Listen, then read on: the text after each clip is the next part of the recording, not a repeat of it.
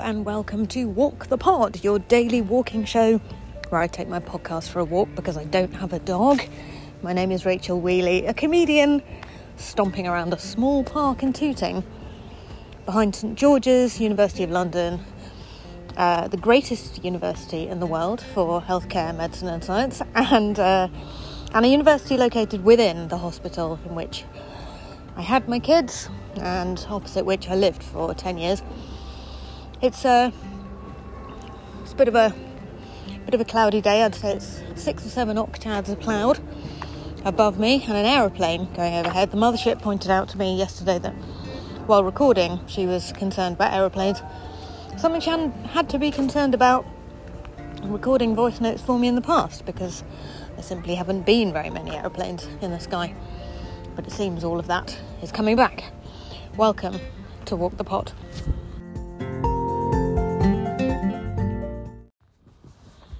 I realise that uh, for a few episodes now I've been a little bit distracted in the middle of sort of work and looking ahead to moving house and all those things which the podcast is here to say. Uh, try not to try not to exist too much in the busyness of your day at work. Try not to exist too much in the future, your glorious future in which you move to a new flat. Try to exist in the present. It's the only time we actually have available to us. If we spend the entire time building for our future, we will never have the opportunity to enjoy the present moment because when that future comes, we will be building to an even more glorious future, and so on, and so on.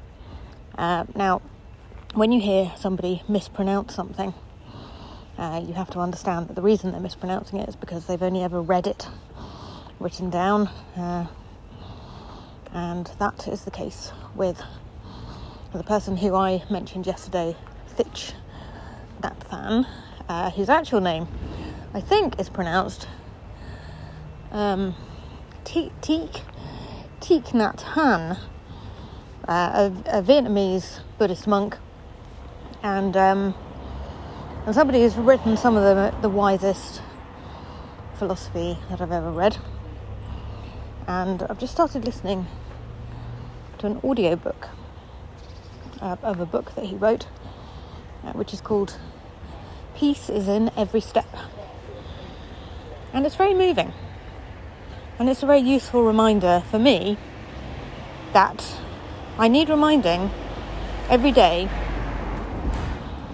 to be in the present moment. I've certainly lost sight of that in the last few days and weeks as my new job has started and I've been overwhelmed with information and things that I know I have to do it's a really, really good reminder listening to that this morning to stay grounded in the present moment as much as possible.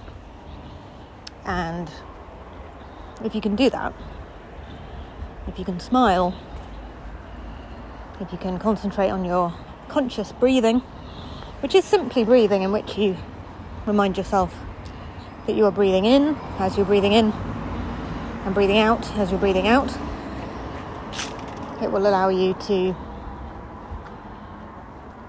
stay connected to the moment that we have in front of us. And this podcast is, of course, your daily opportunity to spend 10 minutes paying attention to what's directly around you. I've come out of the park now, walking along a pavement in SW17, Tooting, southwest London always ambulances to be heard in the background in this part of the world. And the thing I love the most about Buddhist philosophy is, um, and and generally any philosophy that concentrates on breathing and mindfulness and peace in the present moment, is that there's so little to it. So simple, and that's why it's difficult. All we have to do is to remember to focus on our breath and to be in the present moment and to be mindful of what we're doing. That should be so easy. That's literally the easiest set of things to do in the world. Imagine if at school your teacher said your job is just to sit in your chair and concentrate on your breath. And if we could all learn to do that for 18 years of our life instead of studying a billion different subjects, how good we would be at it. But of course, most of us are having to learn this post education, and that makes it harder. Because we're used to building for our glorious futures and we're used to thinking about things we need to do and we're used to gathering skills and experience and applying them to the tasks we have at hand.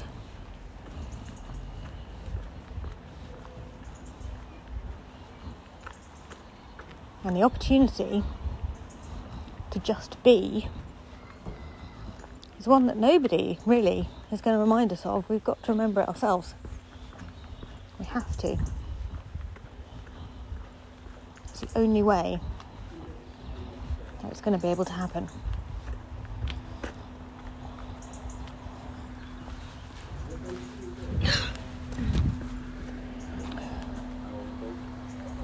So, I'm going to talk to you now a little bit about what I can see directly in front of me. At the moment, I can see a white van with a huge ladder on the roof and decals of brushstrokes stuck to the outside of it. Van, which is uh, belongs to a painter, I think, advertising their services as uh, painters and decorators. See cars moving all around me, sort of variegated um, bush here, green and white leaves. And now I'm walking past uh, a cemetery with the associated uh, memorial sort of courtyard, which you can go and look at memorials you might want to use for your loved one's burial in the cemetery. Angels and so on everywhere. And as around the corner, I am walking past plane trees, buses going past everywhere, people on their lunch breaks from working in the hospital, strolling past.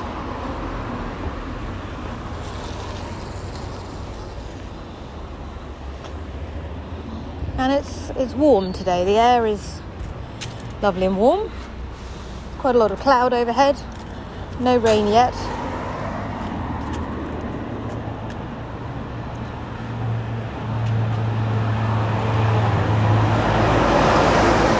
There goes a cement mixer. And a reminder, as I caught sight of the person driving the cement mixer and the person driving that bus and somebody walking along over there and that motorcyclist, that all these people are the centre of another world. They've got their own podcasts, no doubt. they they've got their own things that they're thinking about. And my job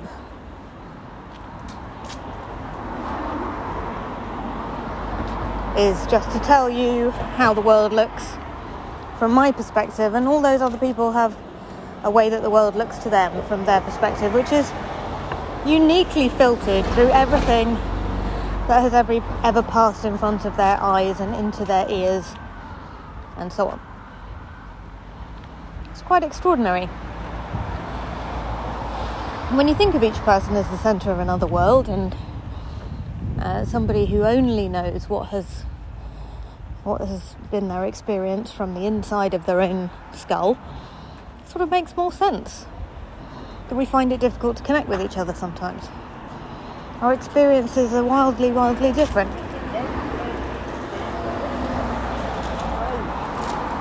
No, can't found food. There's a dog there, absolutely intent on grabbing a bit of pizza out of the middle of the road, and the person handling the dog struggling to keep it on the pavement with a lot of lot of laughter and jollity. Thich Nhat uh, who wrote Peace is in Every Step, points out that if you smile, you relax hundreds of muscles in your face, and that this can have huge benefits to the rest of your body as well. And that concentrating on your breath with the thought, I am breathing in, I am breathing out, is a way of uniting your body and your mind together in that very simple process in a way that we don't always get a chance to to do.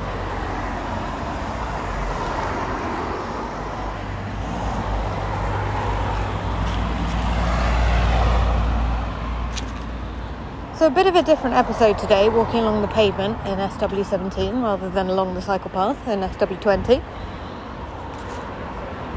But I, I feel I will be on the university campus quite a lot as things open up again. So, Walk the Pod may well have a sort of dual location as we come to the end of episode 12. This is a much noisier location, I have to say, than the cycle path, which is very peaceful in comparison. Walking past a number 155 bus, which is going to eventually get to Elephant and Castle, which feels like a million miles away. Thank you for walking with me. Don't forget to do a little bit of conscious breathing today. Breathe in thinking I am breathing in, breathe out thinking I am breathing out. Walk Pay attention to what's directly in front of you and try to smile if you can, for it will relax hundreds of muscles in your face and the rest of your body. According to Thich Nhat Hanh, I'm going to work on the pronunciation of that, I've probably still got it wrong. And I'll be back with episode 13 tomorrow.